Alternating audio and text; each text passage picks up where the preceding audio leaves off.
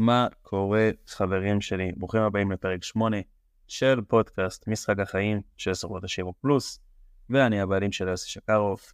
כיף לי היום להיות איתכם, והיום יש לנו נושא סופר מעניין, שהוא, אמ, שמעתי אותו ככה הרבה אנשים מדברים עליו, ואני רוצה לעשות סדר בנושא הזה, והנושא של, של הפודקאסט הזה, של הפרק הזה, זה יהיה בעצם אה, הצעה חזקה. הנושא הזה, איך זה יכול לעזור לעסקים, איך נכון להשתמש בזה, אה, וכל הדבר הזה סביב הצעה חזקה.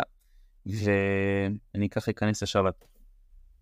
ככה, דבר ראשון, לפני שאני אדבר על מה נכון ומה לא נכון ואיך אני רואה את הדברים, אני אדבר שנייה אחת על כל הנושא של ההצעה החזקה ומה זה בעצם אומר. היום המון המון המון בעלי עסקים הם בעצם מציעים איזושהי אה, הצעה, איזושהי הצעה שהיא נורא נורא נורא מפתה את הלקוחות שלנו, אוקיי? ובמטרה למשוך אותם, אל... במטרה למשוך אותנו אלינו. אה, מה הכוונה? לדוגמה, אני אתן לכם דוגמה של איזה טיק טוק שראיתי, אה, ושם אני רואה איזשהו חנות בגדים של מותגים, של בוס, של כל הדברים האלה, אני לא כל כך מבין בזה. שהוא בעצם הבעל עסק, הוא מעלה כל הזמן סרטונים, שאני מוכר בשליש מחיר, אני מוכר ב-150 שקל, שהדבר הזה הוא 700 שקל, ובעצם מה שאותו דבר, מה שאותו בעל עסק מכוון בפרסום שלו, מכוון בשיווק שלו, הוא מכוון לאיזושהי הצעה נורא חזקה. ההצעה הנורא חזקה שיש לו זה איזושהי אה, הטבה במחיר, איזשהו פלוס, איזשהו מחיר זול, וזה בעצם הצעה שכמו שאמרנו, היא עונה על ההגדרה של הצעה חזקה. מה זה הצעה חזקה? זה איזושהי הצעה שהמטרה שלה היא, אה, לפתות את הקהל ובעצם לבדל אותנו מהשוק. Okay? אוקיי?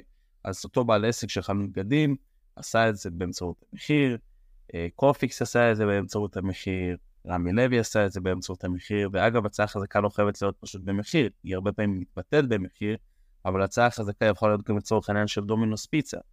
דומינוס פיצה, ההצעה החזקה שלהם זה 30 דקות הפיצה אצלך, או שאתה מקבל, אה, או שאתה מקבל החזר כספי מלא, משהו כזה, משהו עם ה-30 דקות. או 30 דקות או שואלת ששלם, הפיצה אצלך. וזו הצעה נורא חזקה למי שרוצה פיצה מהר. אני בעצם מפתה אותו, אני אומר לו, הנה, תשמע, יש לך 30 דקות, מה שהזמנת, הפיצה, סליחה, אתה אוכל אותה כבר, דופק ביס. זו הצעה נורא חזקה של דומינוס פיצה, עושים מזה המון המון המון דברים, ועושים המון המון המון דברים כאלה, כמו שדומינוס פיצה, כמו שאתה התחיל את הדוגמאות אחרות. אז אני פעם חוזר על ההגדרה של הצעה חזקה. הצעה חזקה זה בעצם איזושהי הצעה שנועדה לפתות את, אה, את הקהל שלנו, את קהל היעד שלנו, כדי לקנות דווקא מאיתנו. זו הצעה שבעצם מבדלת אותנו משהו. אוקיי, ואם כך, אז הצעה חזקה היא אמורה להיות משהו שהוא must, אוקיי? לכל עסק. וזה נכון ולא נכון. אמ, אני רוצה ככה להיכנס לרבדים קצת יותר עמוקים. עד עכשיו דיברנו בסיסים, מה זה הצעה חזקה ודוגמאות, אני רוצה להיכנס קצת לרבדים יותר עמוקים. אם אמרנו שהצעה חזקה זה משהו שהוא כביכול must לכל עסק, אז אמ, למה בעצם לא כל עסק עושה את זה, או מה החסרונו של דבר כזה, או איך בדיוק צריך להשתמש בזה. הצעה חזקה היא יכולה להתבטא לנו, מקווה שתהיו איתי כי זה נורא חשוב, היא יכולה להתבטא, להתבטא או להתבטאות בשני אופנים. אחד, אני נותן הצעה חזקה למוצר הסופי שלי. לצורך העניין, אני עכשיו בחנות בגדים, ההצעה החזקה שלי זה בעצם מחיר נמוך, ואני מוכר את כל הבגדים שלי במחיר נמוך, ופה זה נגמר, אוקיי? והדבר הזה זה טוב עד איזושהי רמה מסוימת. לדוגמה, ניתן עוד פעם את הדוגמה של החנות בגדים. אז עכשיו במקום למכור לצורך העניין אלף בגדים בחודש ולעשות עליהם רווח של 30 אה, אלף שקל ברוטו, אז הוא ימכור הפעם 5,000 אה, בגדים ויעשה רווח של 50 אלף שקל ברוטו. הוא יעבוד קצת יותר קשה, השולי רווח שלו יותר נמוכים, אבל בגלל ההצעה החזקה שלו, הרבה יותר לקוחות יבואו לקנות ממנו. אמנם שולי הרווח של כל יחידה שהוא מוכר יהיו יותר קטנים, אבל הוא יצטרך למכור הרבה, ואז הוא יצליח להיות רווחי טיפה יותר ממה שהוא היה. זה נחמד, זה יכול לעבוד לעסקים, אבל יש בזה בעיה. הבעיה היא, אחד, אנחנו בעצם מזנים את העסק שלנו ברגע שאנחנו עושים את זה, אוקיי? אם לצורך העניין, המטרה שלי זה לא להתחיל לעבוד עם כולם, אני מוריד את המחיר, אני אוטומטית מביא אליי קהל גדול שאני לא בטוח עוצר אותו אצלי, זה הדבר הראשון. והדבר השני, יש פה איזושהי יש פה איזשהו גג, אוקיי? איזשהו גג שאני יכול להגיע אליו. כי ברגע שאני עובד עם, לצורך העניין, מכרתי 5,000 בגדים במקום 1,000 שאני רגיל למכור בחודש אחד, כמה כבר יותר אני יכול למכור? אני יכול למכור עוד 7,000, אין לי כבר מקום במחסנים, אז יש פה איזשהו גג. זה הדבר השני, ואפילו עוד דבר שעכשיו אני ככה חושב עליו, זה, תחשבו שאני עובד הרבה יותר קשה כדי להשיג את הכסף שלי, אוקיי? אם אני הייתי עובד פעם, אני קורא אלף בגדים כדי לעשות 30 אלף שקל, היום אני עובד פי חמש יותר קשה, מוציא משלוחים, מה שלא צריך, מוכר 5,000 בשביל עוד 20 אלף. אני אפילו לא הכפלתי ואני צריך לקרוא פי חמש, אני צריך פי חמש יותר כוח עבודה, יותר אה, מעטפת אולי, יותר אנשים, אז יכול להיות שגם ה-50 אלף שאני עושה בסוף לא רווחיים. אז זה ככה איזושהי נקודה לחשוב. אז זה איזה שהם שלוש נקודות שבעייתיים בכל נושא של הצעה חזקה, שהיא בעצם מיועדת למוצר הסופי. עוד פעם, ניקח את הדוגמה של הבגדים, מקווה שאתם מבינים אותי.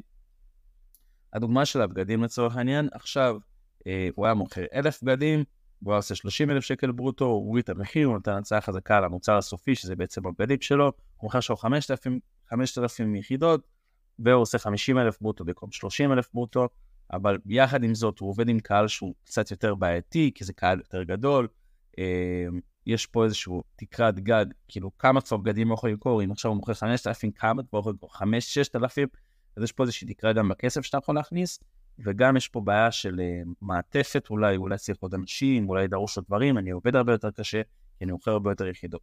אז אני עובד הרבה יותר קשה בשביל מעט יותר כסף. אז זה בעצם הצעה חזקה, שהיא, ככה עושים את זה רוב בעלי עסקים, הם פשוט עושים את האופן הזה, את ה... הם מציעים הצעה בשירות הסופי שלהם, איזשהו מחיר נורא זול, ומה שקורה בפועל, שהם הרבה פעמים מגרדים ככה את ה... מגרדים את, ה...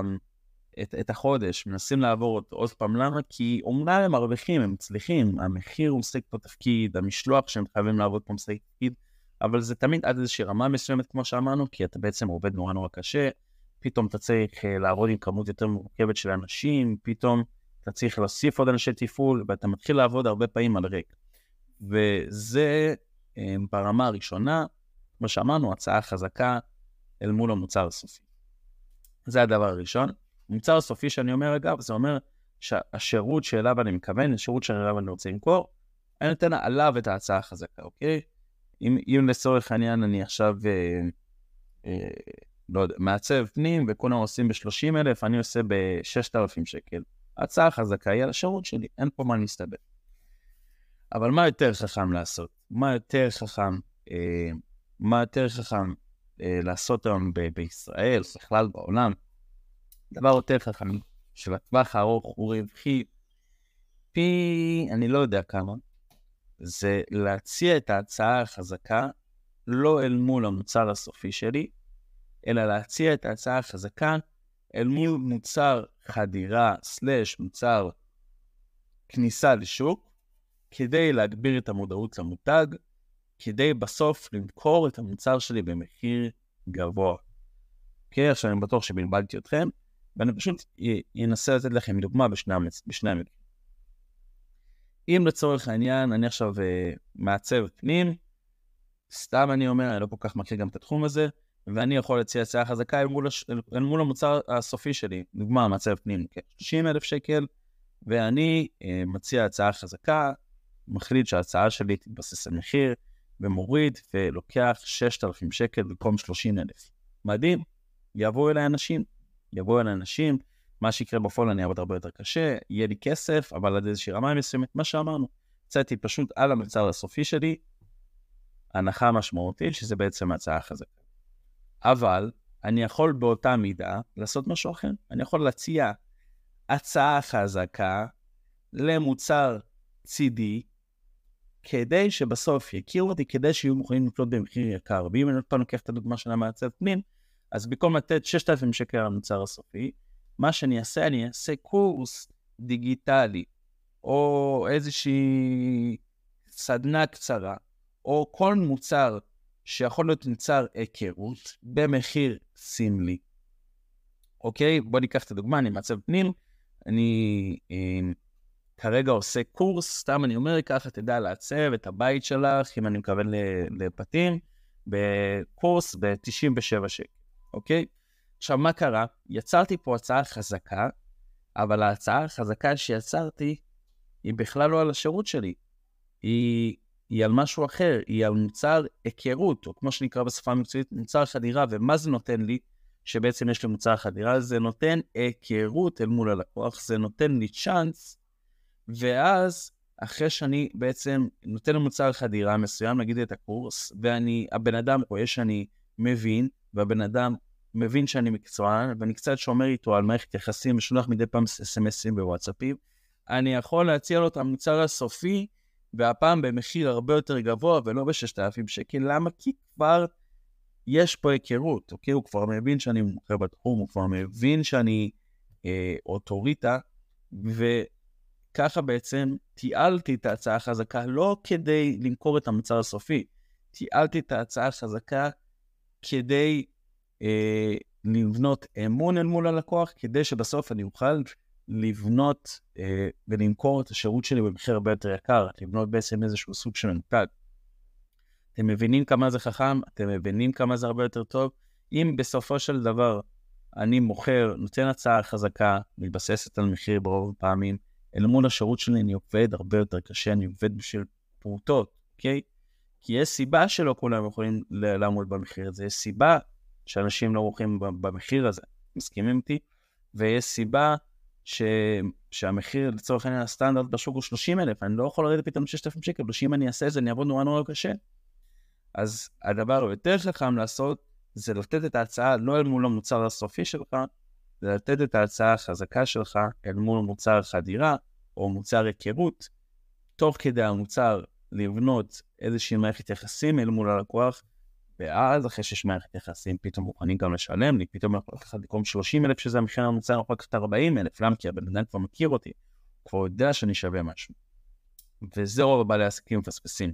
כל עוד ההצעה החזקה שלי תמיד מול, תהיה מול המוצר הסופי, אני תמיד אעבוד יותר קשה. אני תמיד, אני כביכול מנסה לקצר את התהליך וישר לגרום למכירה, והמכירה תקרה הרבה יותר מהר, אבל לטווח הארוך הדבר הזה יפגע בי.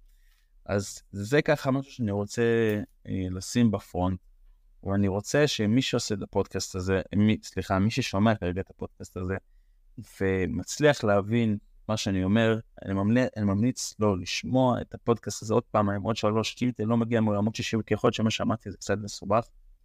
אז לשמוע את הפודקאסט הזה עוד פעמיים שלוש, ושיעורי הבית לרציני זה באמת ליצור איזושהי הצעה חזקה, הצעה שהיא טובה לעסק שלכם,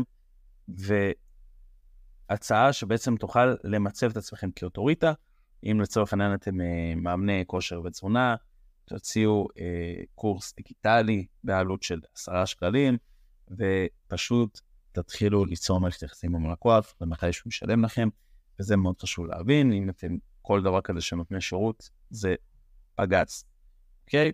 וגם, אגב, מי שלא נותן שירות, הוא יכול לעשות איזושהי, אה, איזשהו מוצר.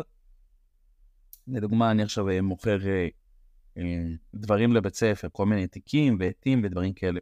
אני יכול עוד פעם לתת הצעה חזקה, לא אל מול המוצר הסופי שלי, אני יכול לתת איזשהו מוצר, לצורך העניין איזשהו תיק של נייק שהוא נורא שווה במחיר נורא נורא זול, נתתי הצעה חזקה, אבל לא אל מול המוצר הסופי. למה? כי אנשים בעצם באים כדי לקנות את התיק, ואז מגיעים לתוך, ה... לתוך החנות שלי. וכשאנשים מגיעים לתוך החנות שלי, הם יכולים לקנות את הדברים. אפשר לעשות את זה בהמון המון המון דברים, מקווה שזה אה, היה ברור. באופן כללי, העיקרון שעומד מאחורי אה, ההצעה החזקה, לא אל מול הצעה הסופי, אלא כדי לבנות היכרות, זה בנו על שני שלבים. השלב הראשון זה לגרום לאנשים להגיע אליך, דבר שני זה לגרום לאנשים לקנות. אז אני משתמש בהצעה חזקה כדי לגרום לאנשים להגיע אליי, ואז לגרום להם לקנות דרך מערכת יחסים, או דרך אה, מערכת יחסים, או למצב את עצמי כאוטוריטה. מקווה שזה היה ברור, אני לא רוצה יותר מדי לסבך אתכם, אני אשאיר אתכם כרגע עם זה. תודה רבה שהאזנתם לפרק. עוד פעם, אם אתם נהנים מהתוכן, תנו לי לדעת מזה. תנו לי לדעת, אה, תשתפו את, את התוכן הזה לחברים שלכם, תנו לייק, קדמו את התוכן הזה בכל דרך שהיא נראית לכם הגיונית וכיפית. ניטיוס שקרוב, מסכנות שירות פלוס, נפגש בפרק הבא. אשלם.